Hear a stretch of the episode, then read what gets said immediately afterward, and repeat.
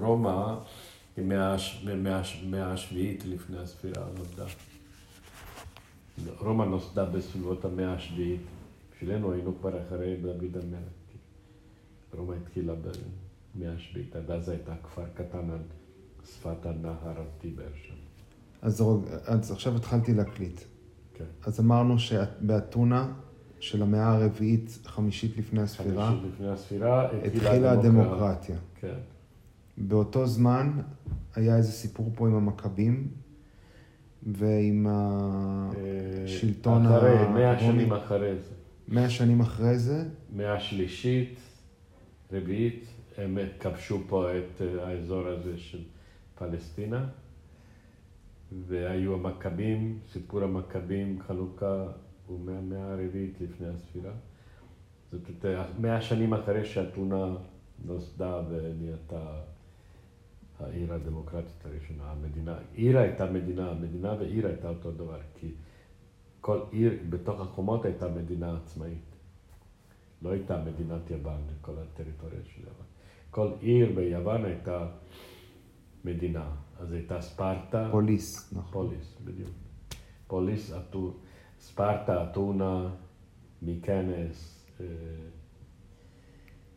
היו עוד כמה, קורינטוס, היו ערים, כל עיר מדינה בפני עצמה. אז באותה תקופה, מהרביעית חמישית, היו סופרים גדולים באתונה או בערים אחרות ביוון, שכתבו טרגדיות וקומדיות שהן המפורסמות עד היום. עד היום משחקים אותן בתיאטרון, בתיאטראות. רק עוד נקודה שני, אחרונה לפני שאנחנו צוללים לטרגדיות והקומדיות. סיפור. שאלתי אותך מתי התנ"ך יצא לאור. התנ"ך יצא לאור במאה ה-12 לפני הספירה, זאת אומרת בסביבות ה-1200 שנים לפני הספירה. אז הוא היה מוכן? היה כבר הרבה, כן, כן. התורה שבכתב, חמשת החומש, בראשית שמות ויקרא, במדבר דברים, זה מ... יותר מאלף שנים לפני הספירה. זאת אומרת, הרבה, הרבה לפני שרומא נוסדה. רומא נוסדה במאה השביעית. על שפת הטיבר. ונביאים כתובים זה גם בערך... זה באזור של רומא, כן, מאה השמינית, שביעית לפני הספירה, יחד עם... בתקופה שרומא נוסדה, אנחנו היינו כבר אחרי החומש, בתקופת התנ"ך, תקופת הנביאים והכתובים. מעניין לדעת שזה מתנגש עם תפיסת העולם הדתית. מה תפיסת העולם הדתית? שהתנ"ך פשוט נחת ביום בריאת העולם. כן. והוא קיים מאז. אה, מבחינה היסטורית... תקן אותי אם אני טועה. תראה, אם, יש... היינו, אם היינו מראיינים עכשיו מישהו דתי, כן. מה הוא היה אומר? הוא היה אומר שהתורה ניתנה על ידי הקדוש ברוך הוא במעמד הר סיני. למשה במעמד הר סיני במאה ה-13 לפני הספירה, 14. ו...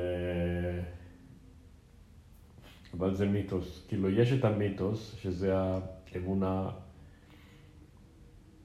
לא, לא מבוססת על היסטוריה, על, על מסמכים היסטוריים.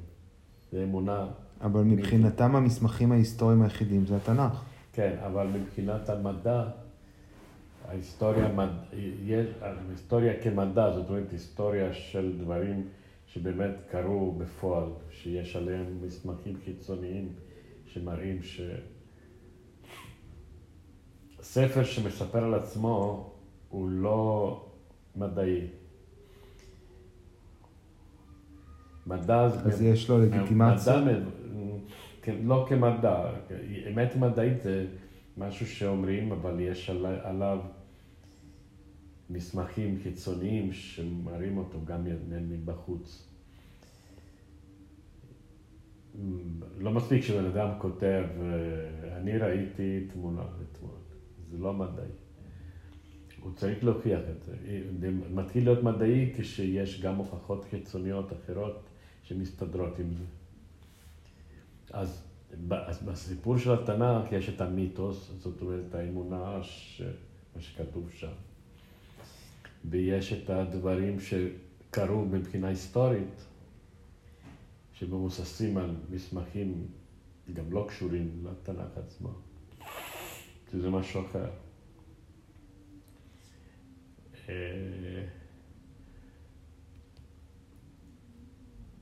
יש את האמונה הדתית ויש את המדע המבוסס באופן... ואיך הם מדעי. חיים בשלום אחד עם השני? יש אנשים ש... אה, שהם גם דתיים וגם מדענים, הם יכולים להיות חוקרים במדע נכון. וגם אנשים דתיים. איך זה... איך זה... זה מסתדר, מסתדר. כי בעצם זה שתי פעילויות שונות של המוח. המוח פועל ברמה הלא מדעית, האמונית, כן, אמונה לא מוכחת. הוא צריך גם דברים, להאמין בדברים. ומצד שני, כשנכנסים למעבדה ועושים ניסויים אה, מדעיים, אז עושים מדע. אז זו פעילות אחרת שלנו, לא כל כך קשורה. זאת אומרת שמדע זה יותר בכיוון של לחקור? כן, לחקור עם דברים שאפשר להוכיח, שלא רק זה, שמישהו אחר יכול לחזור על אותו ניסוי. אתה עושה ניסוי, כותב איך עשית את הניסוי, בצורה כזאת שמישהו אחר שקורא יכול לשחזר את הניסוי הזה. ואז הוא מקבל, אם, ואם זה מצליח, ואם יש לו את אותן תוצאות, אם הוא מגיע לאותן תוצאות שאתה הגעת, אז זה מבסס את האמיתות שאתה, מה שאתה עשית, כי עוד אחרים יכולים... אבל אפשר להגיד את זה גם על. אמונה. באמונה, באמונה אפשר להגיד כל דבר, אפשר להאמין בכל דבר שרוצים. ומישהו אחר, אם מישהו אחר מאמין באותו דבר, זה בסדר, אם לא, זה עדיין לא מפריך את מה שאתה מאמין. אם מישהו אומר שישו נולד אה, בבית לחם, אתה מאמין בזה. בא מישהו אחר, אומר, לא, אני מאמין שישו נולד בנצרת. בסדר. אז זה מאמין ככה וזה מאמין ככה. אבל אם בא עוד בן אדם שלישי ומביא לך תעודת אה, לידה של ישו, עם התאריך והמקום שהוא נולד, אז אה, אפשר לראות מי צודק. אבל זה שמאמין שלא, יגיד שזה מישהו, מישהו פיברק את ה... טוב, אה, בסדר, נכון, אבל יש מסמכים הוא לא השתכנע. בסדר, תראה, תמיד מסמך אפשר לפברק. אבל אם מישהו, אם כל השלושה אנשים האלה מסכימים שהמסמך הזה הוא, הוא אמיתי, הוא, הוא ממקור באמת נאמן מעיריית...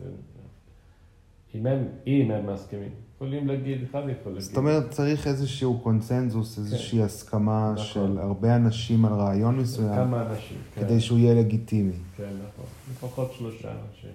כאילו, תראי, במשפט העברי, ב, לפי התלמוד, משפט צריך להיות לפחות, לפחות שלושה שופטים. בית משפט זה לפחות שלושה שופטים, שיסכימו על משהו. זאת אומרת, במדע... כדי שיהיה רוב. כן, נכון. נכון. במדע, אה, אם שלושת האנשים האלה מסכימים על זה שהמסמך הזה, שהתעודת לידה הזאת היא אמיתית, היא לא מזויפת, אז הם מאמינים שכן, שישו נולד במקום X בשנה. אז המערכת הדמוקרטית עד מאוד דומה למערכת, ה... מאוד דומה, המערכת, מערכת המשפט הדמוקרטית דומה מאוד למערכת המשפט היהודית בכיוון הזה של מתחייב רוב של שופטים, כן, כן, כן. למעשה, אה, בית משפט מתנהג בצורה דמוקרטית. אני מתכוון לבית המשפט במדינת ישראל, כן, כן. לא לבית משפט במדינה אחרת, כי אין לי מושג. כן, אבל בכל מדינה. נגיד נורמלית, לא חייבת להיות אה, דמוקרטית, אבל בכל מדינה יש בית משפט אה, עם מינימום של כבוד עצמי. אה, צריך להיות אה, רוב של השופטים שיגידו משהו, כדי שתהיה איזושהי החלטה. זה סוג של דמוקרטיה. כן, אז אני אומר שיש קווי דמיון בין כן. דמוקרטיה לבין מערכת משפט שנותנת לרוב להחליט. כן, נכון. זה בעצם שיטה דמוקרטית. משפט דמוקרטי זה משפט כזה שיש קבוצה של אנשים שמחליטים לפי רוב. מדינה לא דמוקרטית או משפט לא דמוקרטי זה כשיש אחד, בן אדם אחד, שהוא מחליט. לא קבוצה של אנשים מחליטים ברוב, אלא הוא, יש איזה שליט, הוא מחליט. אז הוא מחליט גם בתחום של משפט. נגיד, מוסוליני באיטליה, הוא היה שליט יחיד, מה שנקרא דיקטטורה. אז הוא שלט גם במטה משפט. אם הוא היה אומר שהבן אדם ה-X הוא אשם, בית המשפט הפיקטיבי הזה של 11 אנשים, או כמה שהיו היו אומרים כן, כי הוא השליט ומה שהוא יגיד, אנחנו אומרים כן. אז בעצם לא היה שם רוב אמיתי של דעות שונות. הוא החליט כבר, גם בתחום המשפט. וגם בפרלמנט, היה פרלמנט כזה עם אנשים, אבל באיטליה פיקטיבי, אבל בעצם אם מישהו העז ל... אבל להצביע נגד מה שמוסוליני אמר, אז היו מכניסים אותו לכלא, אז זה לא היה אמיתי.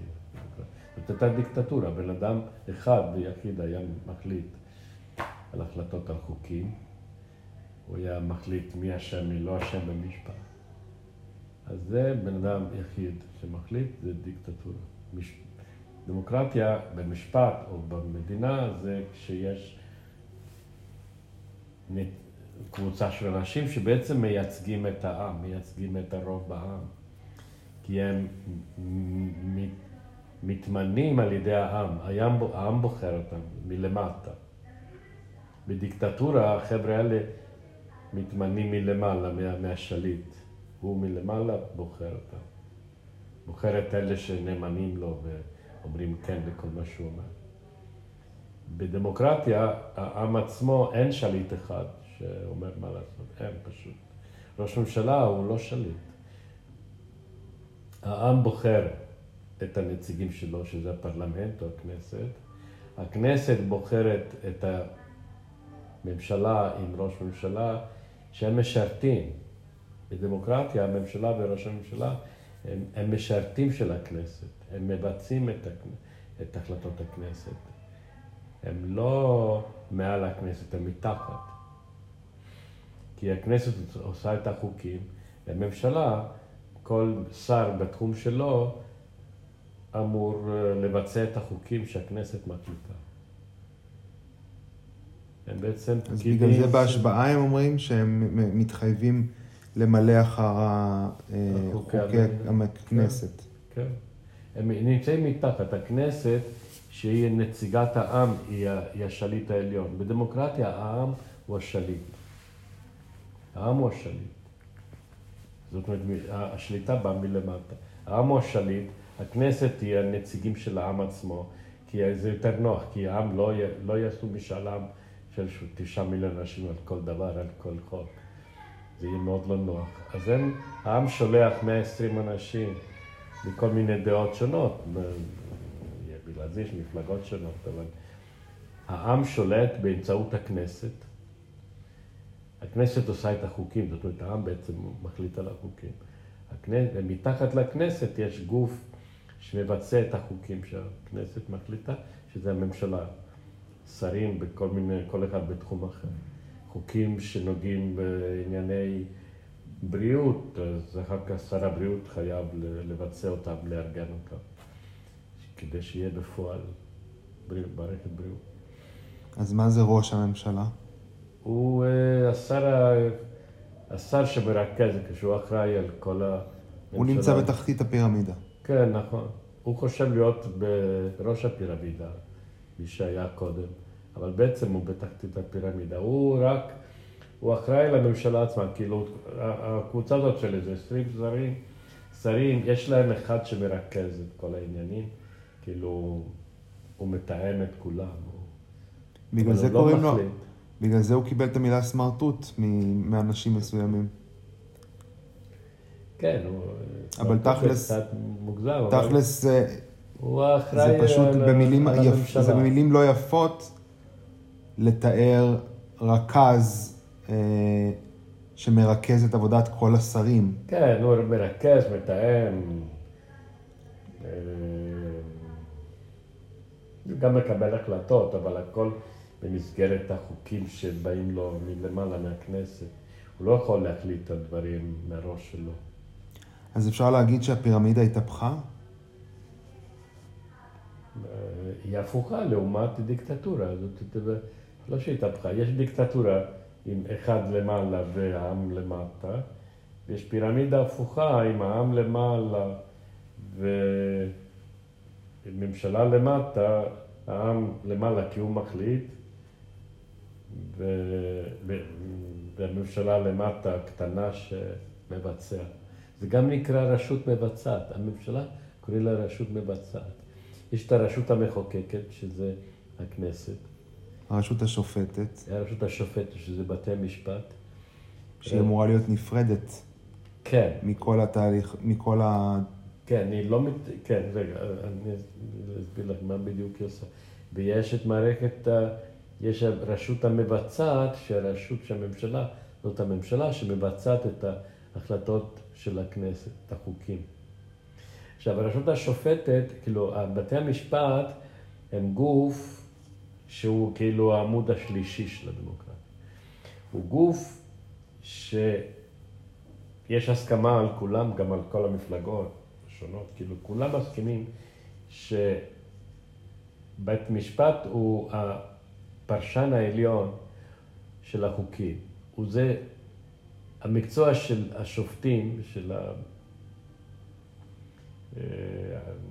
עורכי דין והשופטים, המקצוע שלהם זה להכיר את החוקים ממש לעומק ולהגיד ולדעת מה הם באמת, מה המשמעות שלהם, מה הם אומרים. הם הפרשנים העליונים של החוקים. כמו שהרבי הוא הפרשן העליון של התורה? כן, רבנים מוכרים, ידוע, כאילו רבנים שמישהו מינה אותם לרבנות. זה אנשים ש... בעצם אלה ש... יודעים מה הייתה הכוונה, מה הייתה הכוונה. פונים אליהם לדעת, כן, לדעת מה באמת התורה אומרת, הם הפרשנים האלה. עכשיו, בתי המשפט הם הפרשנים של החוק. כי לפעמים השרים לא כל כך, הם, הם לא אנשי חוק, כאילו הם לא למדו ערך הדין. אז לא תמיד מבינים בדיוק אה, את החוקים. אז מי ש... למשל, במשפט, מי שבאמת, אה, עכשיו, לפעמים הכנסת מחוקקת חוקים שהם, שהם מתנגדים, כן, הם בניגוד לחוקים אחרים, בסתירה עם חוקים אחרים, אבל זה מצב שלא טוב, לא יכול להיות שיש חוקים א' וגם חוקים שסותרים את חוקיהם. זה מצב לא בריא, לא, לא טוב, אבל לפעמים זה קורה כי חברי הכנסת לא... הם לא על משפטנים ולא תמיד יודעים בדיוק אה, מה קורה עם החוקים. ואז יש את הבג"ץ, אה, אה, בית דין הגבוה לצדק, שזה בעצם בית משפט עליון, שבוחן את החוק החדש הזה, מחוקק. הוא אומר, לא, החוק הזה הוא בניגוד לחוקים האחרים שיש לנו. או נגיד, הוא בניגוד לחוקי יסוד. אז הוא, הוא, הוא יכול לפסול חוקים. כי, כי הוא הפרשן, הוא זה שיודע אם חוק הוא נכון או לא. או... מה עם חוקה? החוקה היא חוקי יסוד. חוקים, אלה חוקים שחוקקו על ידי כנסת, אבל הם חוקים ממש של יסוד שמתארים את המדינה, את אה, המוסדות של המדינה בצורה, כאילו, לפ... יש את החוקים הרגילים להגיד לא תגנוב, לא... אה, לא יודע, תשיג גבול אצל השכן, לא... אה, לא תרצח. כן, לא תרצח, לא תגנוב וכל הדברים האלה, לא? אבל יש חוקים יותר בבסיס שבאים לפני זה, לפני החוקים האלה, שאומרים קודם כל מה מבנה המדינה, מה הם המוסדות של המדינה. כי זה הבסיס, אחר כך שעליה בונים את כל החוקים. חוקי יסוד, למשל, אה, חוק אה, אה, זכות לקניין, כן? יש לכל, לכל אזרח זכות שיהיה לו איזושהי רשות שלו, וש... או זכות הפרטיות, כן, זכות כבוד האדם, יש חוקים שקוראים להם כבוד האדם וחירותו. חוקים שמגדירים מה הזכויות הבסיסיות של בן אדם. אה, הזכות אה, שיהיה לו איזשהו רכוש, הזכות, אה, לא יודע, למשפחה, ל... לא חוקים יסודיים כאלה.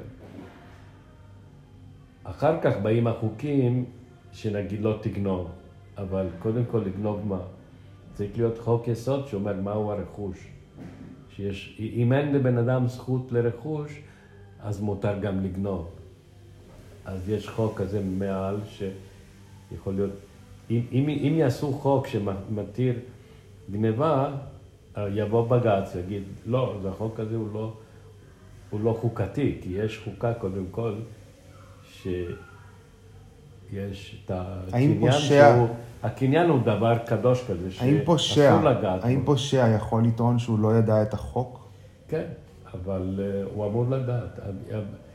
יש דבר יסודי כזה שהאזרח, חוסר ידיעה של החוק לא פותר משמירת החוק. האזרח אמור לדעת את החוקים, כי בשביל זה הם עושים את החוקים. הם עושים את החוקים כדי שהאזרחים ידעו מה מותר ומה אסור. אז כש, כשאזרח עוסק במשהו, הוא אמור לדעת, אה, זה אינטרס שלו ללמוד את החוקים ש... סביב המשהו הזה, כדי שידע מה אסור, מה מותר. עכשיו, לפעמים אני חושב שבגלל זה בעורך דין. דין. בדיוק, אני חושב... אנחנו נעזרים בעורכי דין לפעמים. אני חושב שבגלל זה... כי הוא יודע, הוא עוזר לנו בעצם להבין, לדעת את החוקים. כן. כן, אתה משלם לעורך דין, שאתה, ואתה סומך עליו, שהוא באמת אה, יכוון אותך, יגיד לך, אתה עוסק באיזה חברה, אתה הקמת חברה. כדאי לך, יש לך עורך דין. בטח. שאומר לכם מה נכון ומה לא נכון, שכדי שלא תעשו טעויות. בעצם. אז האזרח, אם קשה לו לדעת את החוקים, הוא נעזר במישהו שיודע את החוקים. אבל, אם, אבל עדיין, אם עוברים על החוק, אה, זה לא טוב, יש עונש, כאילו, עלולים לשלם. עורך הדין הוא יועץ שלך, הוא לא במקומך. אם אתה עובר על החוק, זה לא אשמה של העורך דין שלך, זה אשמתך. עדיין, כי הוא לא הופך להיות אחראי עליך, אתה עדיין אחראי על עצמך. ותראה, בית משפט הוא לא, איך אומרים, אה, רע, כן? אז אם... יש הקלות, אם נגיד בן אדם בתום לב לא ידע משהו, אבל הייתה לו כוונה טובה, אז הוא טעה. הבית משפט לא בקלות אה, מחלק עונשים, להפך, מאוד נזהרים, כאילו מתחשבים בזה שבן אדם טעה, לא ידע, הייתה לו כוונה טובה, יש כל מיני דברים שמקלים על, על משפט, לא... כזה משהו אבסולוטי והם לא מנסים אה, לפגוע באזרח, אפילו מותר. אבל תראה, יש אה, עבירות קלות שלפעמים בטעות בן אדם אה, כאילו גונב, אבל בעצם הוא, מג... הוא מוצא את עצמו עם איזשהו רכוש של מישהו אחר בגלל טעות של מישהו אחר. אז זה דברים שזה עבירות יחסית קלות, שלפעמים יש איזה עונש קל, ואחר כך השופט מבין מה המצב וזה, אז מוריד, מקל וזה וזה. זה תחום מאוד אה, כזה... אבל יש עבירות אחרות, שזה פשוט אה, דברים מאוד מובהקים, יודע, מתוך אה, רצון לנקום, אז לפגוע במישהו. ובמודע, לפגוע במודע וברצון לפגוע. אז שם העונש יכול להיות חמור. אם זה עבירה של רכוש ויש הקלות וזה לא ידע וזה עשה טעות, אז מתחשבים בזה. בסופו של דבר משלמים איזה קנס, אבל לא... בכל אופן, הוא, בית המשפט הוא לפי החוק, הוא הפרשן האחרון, כאילו, הסמכות הסמכות העליונה. העליונה של פירוש חוקים, של פירוש לא חוקים. כדי לדעת מי טעה, מי לא.